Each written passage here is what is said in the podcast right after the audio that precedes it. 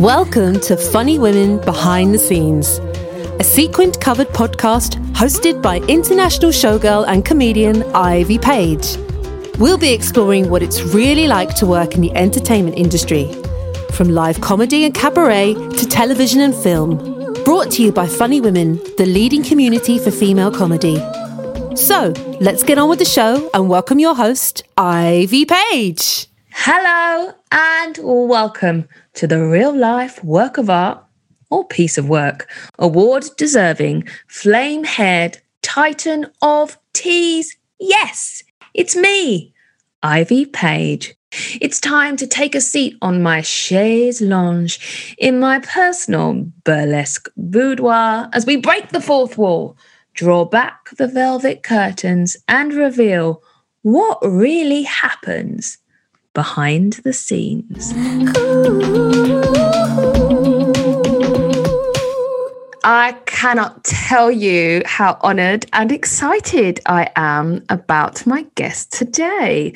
They are an incredible artist, uh, being commissioned by the Tate Modern, the Tate Britain, the V&A, the National Theatre, the Royal Shakespeare Company, the Barbican, the British Library, the South Bank Centre, the Guggenheim in New York City, amongst many others. Yes, it is the legendary writer and performer Chris Green. Hello and welcome, Chris. Thank you. That's so sweet of you.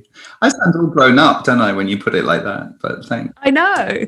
Um, okay, I'm going to start off with a question that I always ask everybody on the show. It's a, it's a really important question. Do you keep your chocolate in the fridge or in the cupboard? uh, cupboard. What what kind of chocolate do you keep in the cupboard?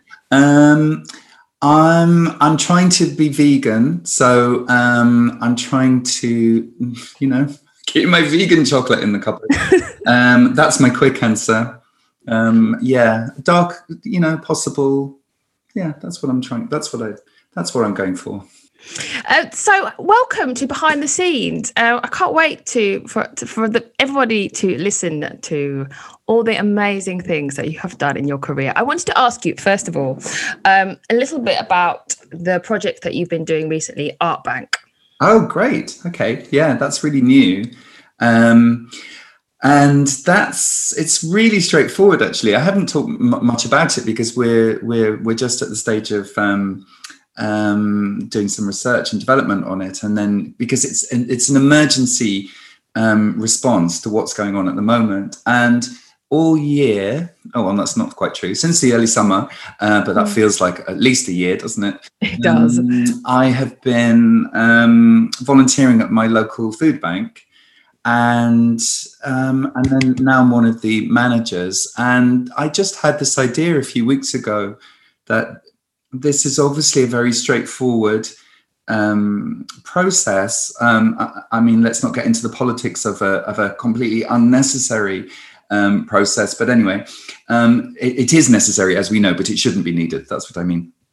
Um, but it's very straightforward. It's an emergency delivery system for food um, for people who who need it. And right now, I think we need an emergency delivery system for for art. And so it's so Art Bank is really simple. It's um, a holding form so that people um, anywhere soon from the beginning of the year, once I've worked out how I think it should work, people, people can then just start one up, and then and then artists can just deliver some art to people who come and get it. So it's just very very open and very simple. Uh, but instead of a, leaving with a bag of food, you you you have some live experiences and you have some sort of tangible pieces of work like a poem or, or, or a reproduction of an original picture. So it could be any any art form any kind of creative idea or Absolutely. product. Some jokes very all very quick all very all very um, spontaneous and all very um, uh, socially distanced of course. Um, but yeah you would have you know you'd have some jokes you'd have a song you'd have a bit of a monologue you have some interactive you know, we have some play. Goodness knows, mm. a good thing to have. Um, you can have a bit of burlesque, why not? Um, and uh, yeah, poem and a song, and then you leave sort of full of art. And I think it is, you know, food's the food's the most essential, and we need to make sure that people aren't going hungry, our neighbours aren't going hungry. But but after that, I think as artists, we want to give people mm. access to art, and so that's that's what the idea is. Particularly in you know in with what's happening right now, and people not being able to have access to art other than online? Well, I think the big thing that we're learning right now um, is that that local is everything, and that um, we in the old days, the mark of success was um, as you referred to in my introduction, you know, you're good at this. Why not go to Australia to do it? You're good at this. Why don't you go to America to do it? Um, well, if I'm good at it, why don't I just do it for my local community? You know, um, why don't we ask local artists to get together and do things? I think local will be a massive, massive thing for all of us in the in the, in the coming future. If, partly for the for the environment and um, and and partly and most immediately because of the the pandemic. So yeah tell everybody more about what you do. So um, I well, I used to work in telly. I was a music researcher um, on trashy entertainment shows, and I think that gave me the best grounding of all time because it's it, it gradually dawned on me in my early twenties um, that actually nobody knew what they were doing, and until that point, I'd thought that that grown ups had a plan, and that people that were successful had plans, and had you know that that everyone else had I, I don't know a structure that they they knew the great mystery that I hadn't quite worked out, and then working in right at the forefront of live telly with in all the craziness of it i suddenly I, well i gradually realized no one had a plan. They were all just making it up.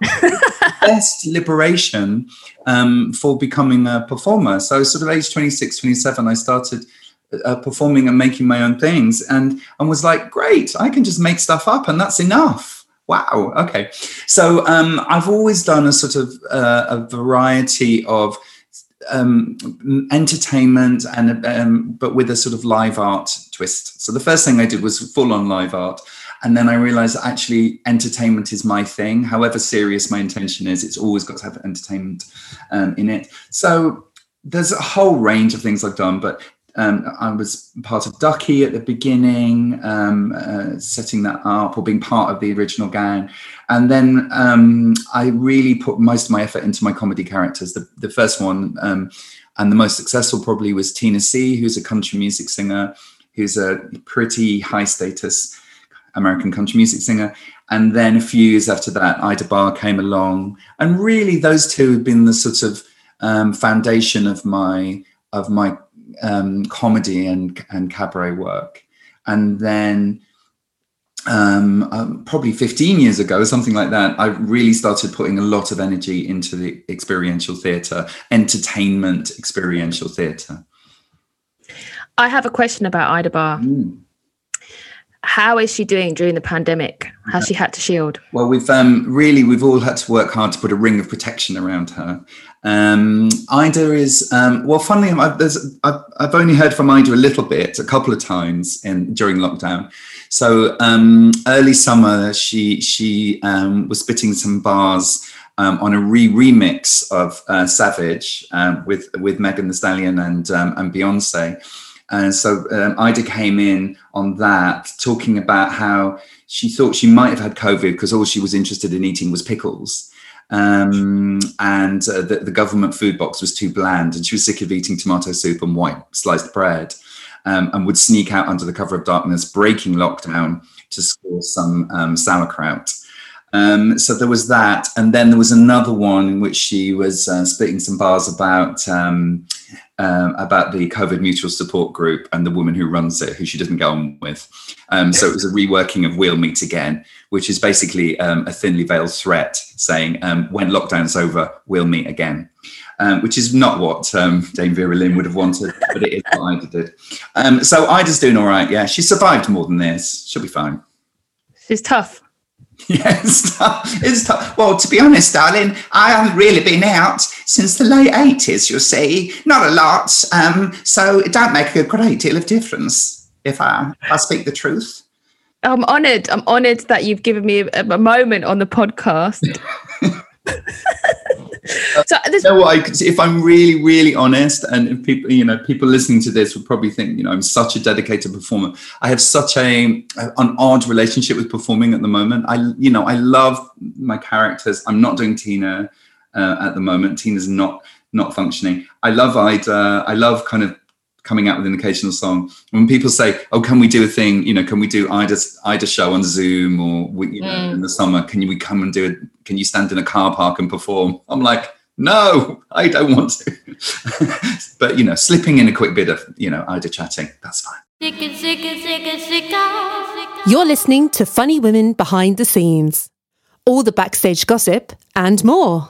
when you've created a character and then suddenly the character becomes a big a part of your life i get that because during during lockdown i was the first time since i've done this probably in about 12 years that i haven't been ivy page for a significant period of time mm. and then i started thinking what if i can't be her anymore Yeah, yeah. I totally get that. I remember a long, a long time ago when I was doing Tina a lot, like all, all the time, you know, sort of always doing sort of four or five gigs a week.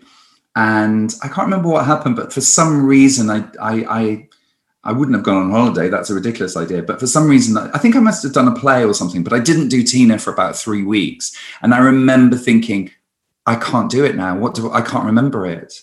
And that seems so crazy to me now that um, because it's so much part of me, Tina, even even though I'm not keep uh, doing her at all. But yeah, it it I don't know. It's a funny thing, isn't it? That we we sort of think that they might leave us, and maybe they will. And that's what's going on with Tina for me. I think Tina sort of has left me for a while. I had thoughts about, you know, would I kill off Ivy Page Mm. and then make a giant, you know, a like a kill off tour? like, That's really really good. but then I'd come back.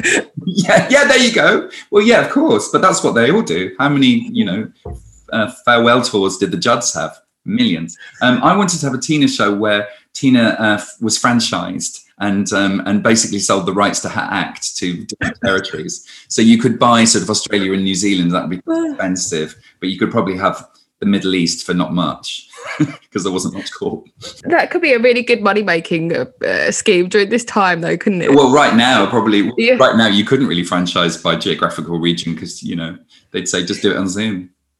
I've got a question for you because I didn't know this until I did some further research. Um, you have published a book, haven't you? I have published a book. Um, obviously, I've written a uh, a book about the history of hypnosis. It's what everyone would expect. Um, yeah, I, um, I'm delighted by that, and I um, was interested in hypnosis um, because I had a bird phobia, and so I sort of overreacted and became a clinical hypnotherapist. Got the qualification. This is what I'm like. Um, so I sort of like did Commitment. well, overreact, I think, probably is another way of looking at it. Um, yeah, so I got the qualifications to do that. And then, um, delightfully, I was offered artist in residence at the British Library a while ago now, 2012, I think. And they said, What would you like to spend a year kind of investigating? And I said, Hypnosis, which felt great. And um, and and then they offered me um, a, a- book deal and said they'd love to publish a book about it. So yeah it's it's uh, I, I really really like that book and it's it's you know it's never going to set the it's never going to be troubling the bestseller lists but it's so nice because people are studying to be hypnotherapists all the time and it's on quite a lot of reading lists and so i can always tell when there's a new influx of of sort of new hypnotists in nebraska or something because i'll suddenly get lots of messages from there going hey your book's great and i'm like wow what's just happened over there you know no So, can you actually hypnotize people? Sure, absolutely. Um, yeah, absolutely, totally. Um, and I, I, I loved investigating it because it's um, once you really get into it, it, of course, it's performance, and but it's also just a state of mind, and it's encouraging people to go to a certain state of mind. So it's it's, really connected to to to entertainment and and performance. So yeah, it's not the great mystery that everybody thinks it is. But that's what. So my book was about the science and the showbiz, and the way the two interact, in, uh, uh, uh, intersect, is is basically you know the showbiz side has always sort of confused the science, and the science has always confused the showbiz. I just love that kind of ongoing dialogue. Do you think we um, like hypnotize people when we're performing on stage? Yeah, absolutely. It does, um, and I think what's what I mean by that answer is that hypnotism is really just an invitation to play in a certain way. So it's it's saying, um, hey, how would it be if you weren't afraid of dogs? And and that and the and the patient in in a hypnotherapy um, sense, the patient goes, "Oh, well, that would feel good, and this it would feel like this, this, this." And all we're doing is like, "Hey, how would it feel if you thought this was really funny? How would it be if you believed that this uh, this person is is, is a, a, sort of hundred year old rapper from the East End, and everyone goes, "Oh yeah, I, I can sort of go with that. Yeah, all right, let's go with it." And so it's just a sort of how would it be, and and and the, the, they're both the same things. And theatre's the same, and at the heart, theatre should be that. And if we make it too complicated or too serious, then we've lost sight of it because it's basically just saying, "Hey, let's just pretend that these two people are Romeo and Juliet and they're in love. Hooray!" Do you know? Doesn't be any more complicated than that. This is Funny Women Behind the Scenes. If you want to know more about us, visit www.funnywomen.com. One of the things I really wanted to ask you is you've done such a plethora of projects over the years. So, in terms of your career, mm. how well, how do you plan that? uh, it's a very good question. And of course, I'm going to say the truth, which is that I didn't, I haven't. Um, and I, I'm very, um, I think it's always important to say that you feel lucky because I do feel really lucky. Um, and the main thing I've done, the way I've planned it, is to follow my follow my instincts and do so. The so sometimes people say, "Oh, I can't, I don't really understand your your work. It's like so wide ranging." And um, I've definitely had that from various sorts of professionals over the over the years, producers and things. And um, and I and I said, well, it's quite straightforward. I mean, it's quite an arrogant answer, but it's quite a straightforward answer. It's like all the things that are in, that I find interesting. So if I become interested in hypnosis, I probably will will spend five years really, really studying it and then making a show and writing a book about it. And people might go, wow, that's a bit of a tangent from, you know, from country music. And I'm like, well, yeah, but I only did that because I really liked country music. I didn't know anything about mm. it. Started listening to country music when I went to Nashville and then was like, oh, great, I'll invent a country music singer, you know. And that sounds like being a bit sort of blowing in the wind. You could say it's, it, it is that, or you could say that I, w- I think that it's the only way I can really keep – um, um, energy and focus is to if I'm really passionate about it, if it really intrigues me. Um, and I think that that is really lucky. I think that's what an artist should do. And I think if you're asking people to be entertained by you, then you have to find it entertaining yourself. Um, and we've all, you know, I've been guilty of it, I know. Um, and we've all seen performers who are literally just going through the motions of doing their turn because that's what they do and that's how they make money.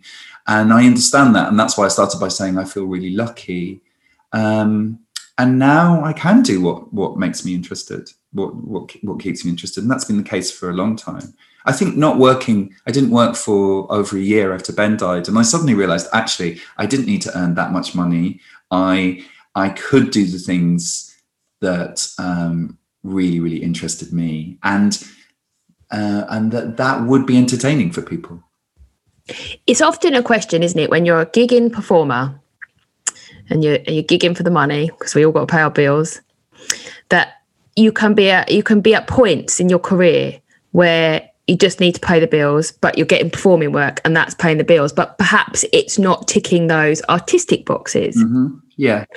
I think, and I think there's in a, in a, if you're lucky enough to have a long career, then there will be different phases. And um, it's about um, moving through those phases elegantly and realizing, oh, actually, your motivation can be different now. And I did work incredibly hard. There was a period, mainly when I was doing Tina, um, and I was traveling all the time and I was earning really, really good money. And, I, you know, and so I'm really grateful for that. And that's what, you know, that I worked really hard and I, you know, bought a place for us to live. And that, you know, that's what, that's what you do. And then I sort of realized, oh, I'm no longer in that, in that, um, in that, in that zone.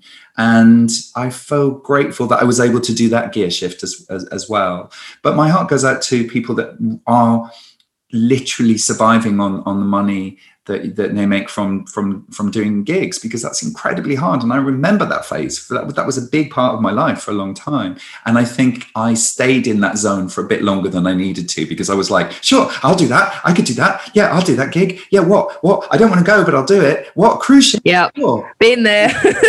Yeah why not? I think i'll go mad but i'll do it anyway. Oh i have gone mad. Oh well at least i've got paid so yeah. You know when they'll send you the, the brief for the gig and it's a skill that you've never done or uh, you know songs that you would never loved you would you they're not on your list they're probably not in your range but you're like yep i can do those. Yeah which is a good instance a good way to go at life. But um, yeah i remember you know those times when i would literally be driving home going well at least i earned this much you know mm-hmm. and if it literally is just about the money then that's a bit sad So you were saying that kind of career, like I'm in reflection of an artist's career, because a lot of the people who will be tuning in to the Funny Women podcast will be in some way connected to the industry mm. and at various different points as well. I think certainly there can be, or you can put a pressure on yourself, can't you, to that you should have achieved more at this point. But I kind of want to pick up on the idea that your career has stages. Yeah, absolutely. Yeah, there's well, I think I had, um, you know, I wouldn't deny that I, I, thought that I was going to go in in a particular way, and that I would sort of, I, you know, I did do Tina on telly, and that I thought that would be what would happen, and that would open loads of doors. And then I, I've, I, I slowly realised that actually that's that's that would never suit me anyway because even when i was doing mainly that that one character. I was still doing weird performance art shows and i was doing shows with Duckie where i was dressed as a 19th century restoration man you know on an under in an underpass and doing the splits and all this kind of stuff. Do you know what i mean? I was not i was not just like i want to be a tv comedian and i want to you know have mainstream success. So yeah i think um i think yeah like i say you've got to follow your instincts. Um, so, of course, there are different phases, but there's also you change, and that's the big thing.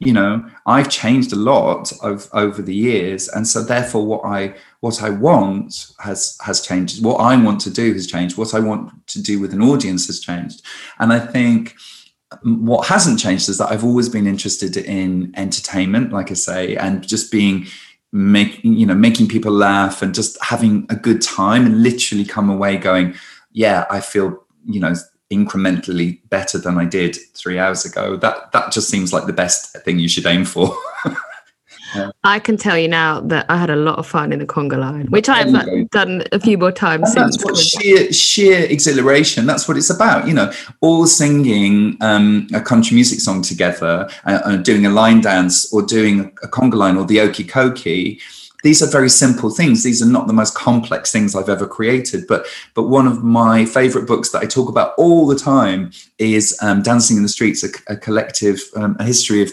communal joy um, and it's this amazing book about about how human beings want collective joy. And I think that's why people are buying a ticket to things. They might not um, be able to put it quite in that in that way, and they might think they want you know to sit and, and hear something like you know my girlfriend does this, my boyfriend's useless, da da gags. But actually, I think they want communal joy, and I'm I'm trying to just provide them um, a way of having communal joy. So I wanted to ask you um, before we before we wrap up.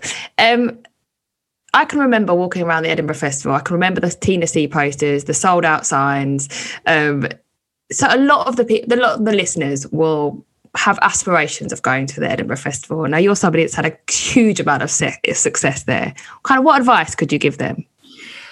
Okay, I'll be really honest. I probably wouldn't have even been honest about this even a year or so ago. I never, I never had, liked Edinburgh. I never enjoyed myself, and it came to a head in wow, ages now, 2008, and we did a show, experiential show called Office Party, which is the big hit of the festival that year. I went to that. Did you? There you go. Um, oh, um, and it was great. I made it with Ursula Martinez, my my good friend, and it was great to make that show. And then I was also doing a Tina C show, which was, as you said, sold out. So I was doing these two big show shows for the whole thing, and I still didn't like it. I felt insecure. I felt um, like everyone else was doing better than me. I was tired all the time. I was worried about losing my voice. You know, so I'm, that is not the reality of most people who Edinburgh uh, go to Edinburgh. Lots of people love it. For me, I never really did, but I was very lucky there, and and I could and and I could connect to lots of audiences, and that's what it was about for me. Um, and I don't know why I couldn't enjoy it more, really, but. Um, yeah but now i can might as well be honest. It's not everything you know? If if you if you think that that it's going to be everything then then then just put a show on anywhere. Put a show on locally. That's what i'm really big on at the moment you know? Don't focus everything on that. It's like going to a um, it's like being in photocopiers and going to a photocopier convention in Croydon and all staying in the same hotel and all of your peers are uh, in the world of photocopying are all on the same corridor as you and they're all telling you that they're doing better than you and you just go mad and just want to you know just you go to sleep in a room surrounded by toner and you're just like I, I'm, I'm not enjoying myself. And it's like doing that for nearly four weeks.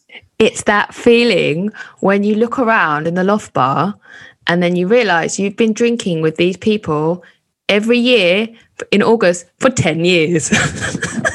yes, it's true. And you go, yes, I've been I've been in Edinburgh in the rain every August of my adult life. And there are lots of nice places to be.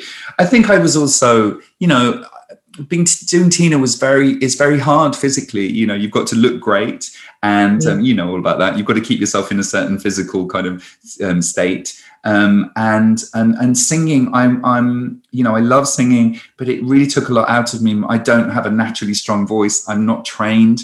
And so um, so I was always on the cusp of losing my voice, and I now realize that being nervous and being stressed and being tense was why I was losing my voice. So I would be in that loft bar going, I can't speak, I can't speak, you know, I'm losing my voice, and then spending all day like literally not speaking so that I could do two shows in the evening. And it's it's it's tense and it's miserable making. So, you know, I'm not down and go, follow your dreams, follow your instincts, but there's other things to do. Put a show on in your local village hall, become a celebrity on you know in in, in your borough.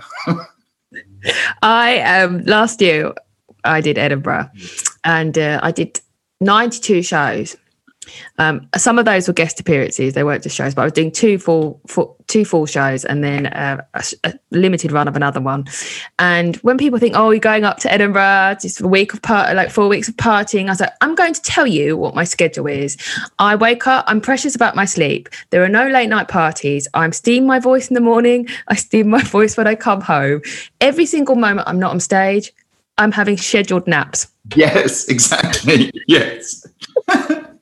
Oh, I, there was one year when the, when Ida was new, and I did Ida in the afternoon. I think at like two o'clock, and I did Tina very in in a really big venue at like eleven o'clock.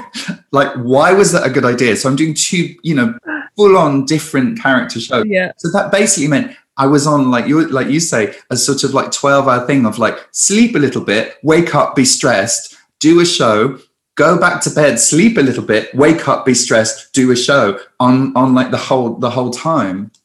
Yeah, I remember going to the doc- doctor towards the end of it, and he was like, "How old are you?" and I knew what he meant because he knew how old I was, but I didn't look like that.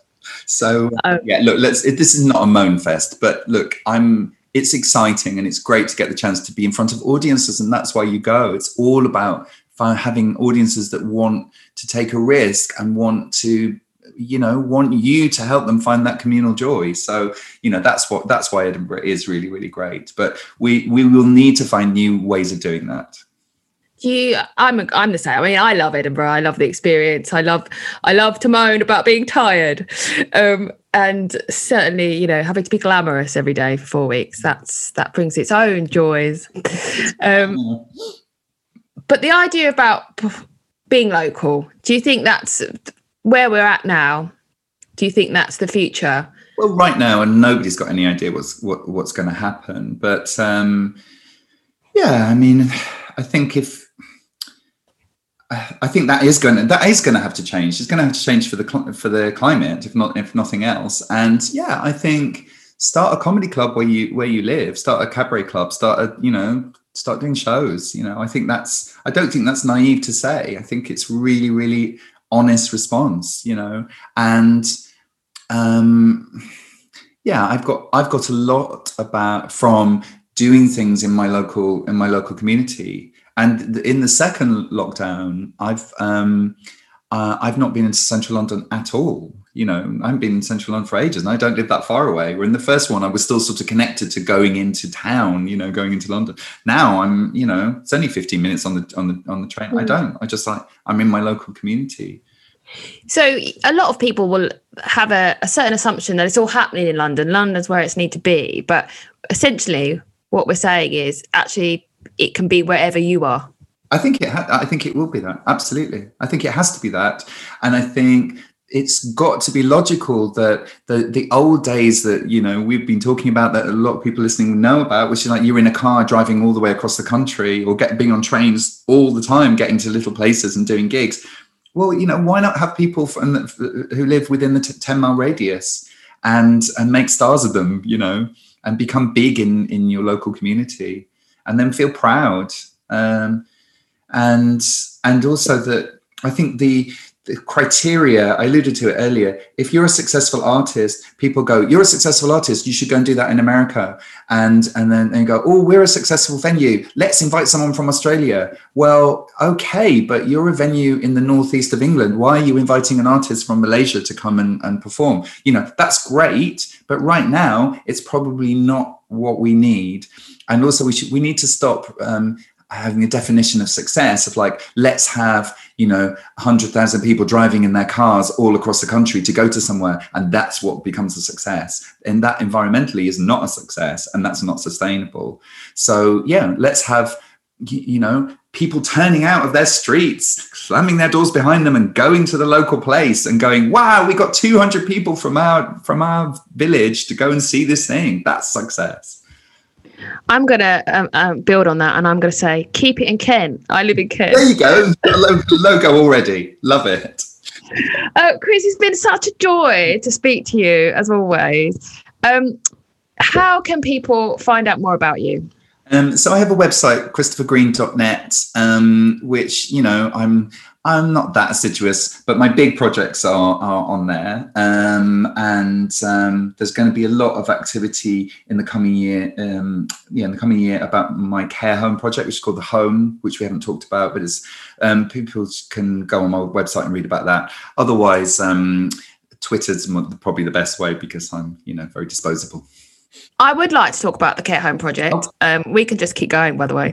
um, uh, there, that's already been in the press, hasn't it? The care home project. Yes, I saw some articles about that. It happened, yeah. Um, uh, in, in the the first stages. So it's it's it's the most ambitious thing that I've done, and it's a sort of combination, really, of all the of a lot of the elements that, that we've discussed, and um, and yeah, attitudes to dying, attitudes to aging, and ultimately about vulnerability. Um, and so for about it was about three years in the research before, uh, so that's about four years ago. And then we did the first stagings of it at the end of last year. And uh, so the, it's a very simple offer, which is that you, the audience, move into my fictional care home for 48 hours and they have everything provided for them, all of their care. Um, and it's like the it's the full on immersive experience um, and then other people can come be part of it in other ways. So there's there's there's other audiences that can participate. Um, and then we um, I was there in in January because it was it's being done in Japan. Um, connected to the Cultural Olympiad, and um, so obviously that's been delayed. So we're going to roll it out uh, in a different way with the with the Japanese partners and and other people internationally. And then we're going to do a care home tour in in in this country uh, in early spring, uh, where we do a sort of a different version, but but holding on to the the, the heart of the of the show um, in care homes. Um, in a socially distanced, safe way, as if they haven't suffered enough. Um, so, yes. What an incredibly exciting project. I'm really, I am really, really pleased with it. And, and it's, it's a big, it's a big collaboration. Lots of people, lots of performers, lots of um, people involved. And it's, um, you know, I think, I mean, hideously, it, it, it's totally been proved right. You know, this is, this is the thing that we have ignored culturally we've just thought yeah okay the market the capitalist market can look after this and it'll all be fine well it isn't we know it isn't and it was clear that it wasn't going to be you know like it it just it just doesn't work the way it's funded and and the way that we don't want to think about it um, until until it happens to us or it happens to our parents or our grandparents. And then it's like wow this system really doesn't work does it? And then we're all kind of mm. shocked and upset. Instead of like going yeah this is something we really value let's let's um, let's properly value it. And yeah i think it's the show is a lot is a logical result of of ida of a lot of the work i've done over the years you know and it's it's about being vulnerable and we're all vulnerable at different times of our lives and where can people find out about the project if they yes, want to get involved or come and watch it? Yeah, so there's going to be lots online basically from next year. So the first thing would be to go to my website and have a look um, at, at, at, what's there now, and then we're um, we're going to be rolling out loads of content, and then there's going to be sort of interactive performance, not live streamed or any of that caper, but um, but sort of bespoke live performance um, on um, online on Zoom, etc um, over over 2021 um, just to keep so that more people get involved and more people sort of th- so through this kind of theatrical device are able to kind of play with it and play with what they want and find a way of discussing it really. Well i will be first in line for a ticket very good yeah love that oh thank you so much chris Pleasure. it's been an absolute joy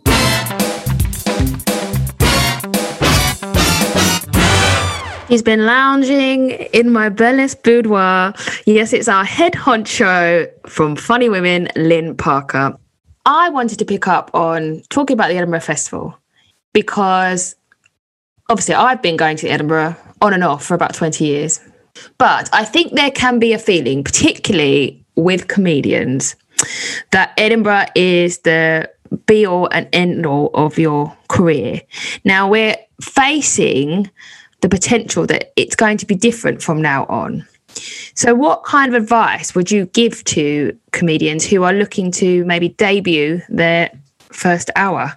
Well, that's a very loaded question because I think you're right. It will be very different. And in the past, there was a lot of disputes about what your debut hour it actually is because some people were going, doing a show, not promoting it, then being sent to Edinburgh a couple of years later by their management or whatever and calling it their debut show when actually they'd already done their debut show in a upstairs of a pub or not maybe at a proper venue. So i think the cards have been thrown in the air now. And um, one of the interesting things about having a year off none of us had to suffer fomo. We've all had a break. And it's given us some clarity about what what we need to get out of doing what is really a great big trade fair uh, the Edinburgh Fringe. Um, and as as Chris and you rightly discussed, you know, for some people they absolutely love it, and others find it really hard and really pressured. And I think people who succeed do what you do. They manage their time properly. They they go and have rests. They look after themselves. Um, but a lot of people go hell for leather. They go to Edinburgh and they cane it, and then they just burn themselves out, and they, and and it puts them off. So my best advice, if we have an Edinburgh anything like the Edinburghs of the past, would be to go your first fringe, go and watch and do open spots and just feel it you know go and go and do your research go and check out all the venues look at all the opportunities you don't have to go hell for leather and have your own show. You can go, you can do, there's always open spots. The one thing that has been really good is the free fringe and the, the, you know, the, all the free opportunities there are, people doing shows. So you can just kind of get some experience in. By the time you've done that, when you're ready to do your debut show, and obviously define that to yourself, and if you're or also signed with management, they'll have a different view of it. All, all of all of which is valid, but you know, your debut show probably isn't. It's probably based on the experience of doing a couple of other things beforehand. So I, I, suppose I do have a bit of an issue with the debut thing. I've answered my own question there, but you know, does that make sense? It does, because obviously I've been to Edinburgh for years now with my cabaret shows, which are comedy, but they're not stand-up comedy. In that, mm. you know, mm. if we look turn to the fringe brochure, I'm not in that yes. section. So my chain of thought was, but I've been being funny for years. So, you know, do I fast track? But actually, when I'm really honest to myself, I want to take my time so that when I am in that pool with everybody else, I can stand shoulder to shoulder and know that this isn't a rush job or, you know, and having uh, been doing like the 10 minute sections I have, I can see quite what a craft it is. And there are lots of other festivals you can try out for as well. There's the Brighton Fringe, there's the Leicester Comedy Festival, there's the Greater Manchester Festival and then there's all sorts of uh, there's a Faversham festival. There are all sorts of amazing smaller fringe festivals all over the country. Hopefully they'll come back, and maybe they'll they'll have more of a chance to come back because they'll be going back to what Chris was saying about staying local. Yeah, I'd like to see better support for those events in in in towns and cities because you know we don't all need to be spending thousands of pounds you know, bankrupting ourselves to go to Edinburgh every year. I mean, for someone with your experience and knowledge, yeah, it's the right thing to do. But I think Chris nailed it when he said that. It's, you know, about keeping it local. I'm all for that. So what we're saying, we're going to have a Maidstone Comedy Festival. Absolutely. Or the Medway. Exactly. Medway Fringe. We're, it's in discussion. You've been listening to Funny Women Behind the Scenes with Ivy Paige. If you like us, please subscribe, review, and share.